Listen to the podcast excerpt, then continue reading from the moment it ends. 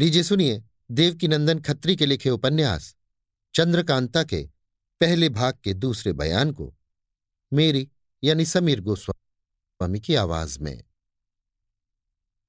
विजयगढ़ में क्रूर सिंह, इनकी उम्र 21 वर्ष या 22 वर्ष की थी, इनके अय्यार भी कमसिन थे। अपनी बैठक के अंदर नाजिम और अहमद दोनों अय्यारों के साथ बातें कर रहा है। क्रूर सिंह देखो नाजिम, महाराज का तो ख्याल है कि मैं राजा होकर मंत्री के लड़के को कैसे दामाद बनाऊँ, और चंद्रकांता वीरेंद्र सिंह को चाहती है। अब कहो कि मेरा काम कैसे निकले? अगर सोचा जाए कि चंद्रकांता को लेकर भाग जाऊँ तो कहाँ जाऊँ और कहाँ रहकर आराम करूँ? फिर ले जाने के बाद मेरे बाप की महाराज क्या दुर्दशा करेंगे? इससे तो यही मुनासिब होगा कि पहले वीरेंद्र सिंह और उसके अय्यार तेज सिंह को किसी तरह गिरफ़्तार कर किसी ऐसी जगह ले जाकर खपा डाला जाए कि हज़ार वर्ष तक पता न लगे।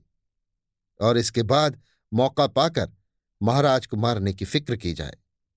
फिर तो मैं झट गद्दी का मालिक बन जाऊँगा और तब अलबत्ता अपनी ज़िंदगी में चंद्रकांता से ऐश कर सकूँगा। मगर ये तो कहो कि महाराज के मरने के बाद मैं गद्दी का मालिक कैसे बनूँगा? लोग कैसे मुझे राजा बनाएँगे? नाजिम हमारे राजा के यहाँ बनस्बत काफिरों के मुसलमान ज़्यादा हैं।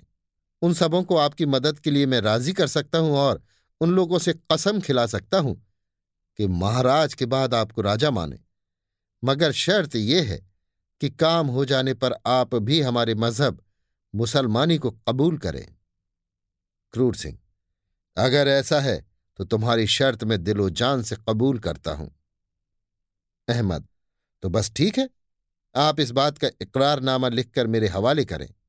मैं सब मुसलमान भाइयों को दिखलाकर उन्हें अपने साथ मिला लूँगा।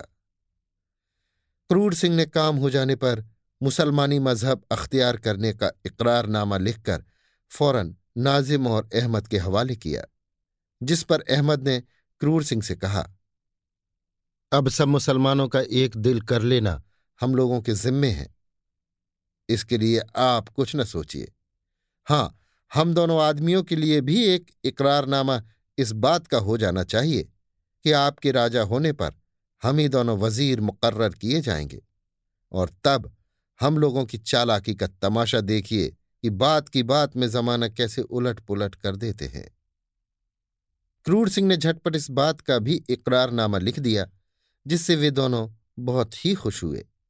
इसके बाद नाजिम ने कहा इस वक्त हम लोग चंद्रकांता के हालचाल की खबर लेने जाते हैं, क्योंकि ये शाम का वक्त बहुत अच्छा है।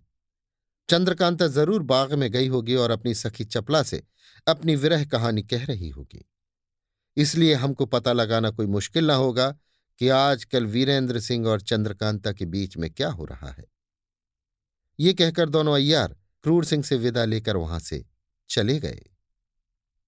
अभी आप सुन रहे थे देवकीनंदन खत्री के लिखे उपन्यास चंद्रकांता के पहले भाग के दूसरे बयान को, मेरी यानी समीर गोस्वामी की आवाज़ में।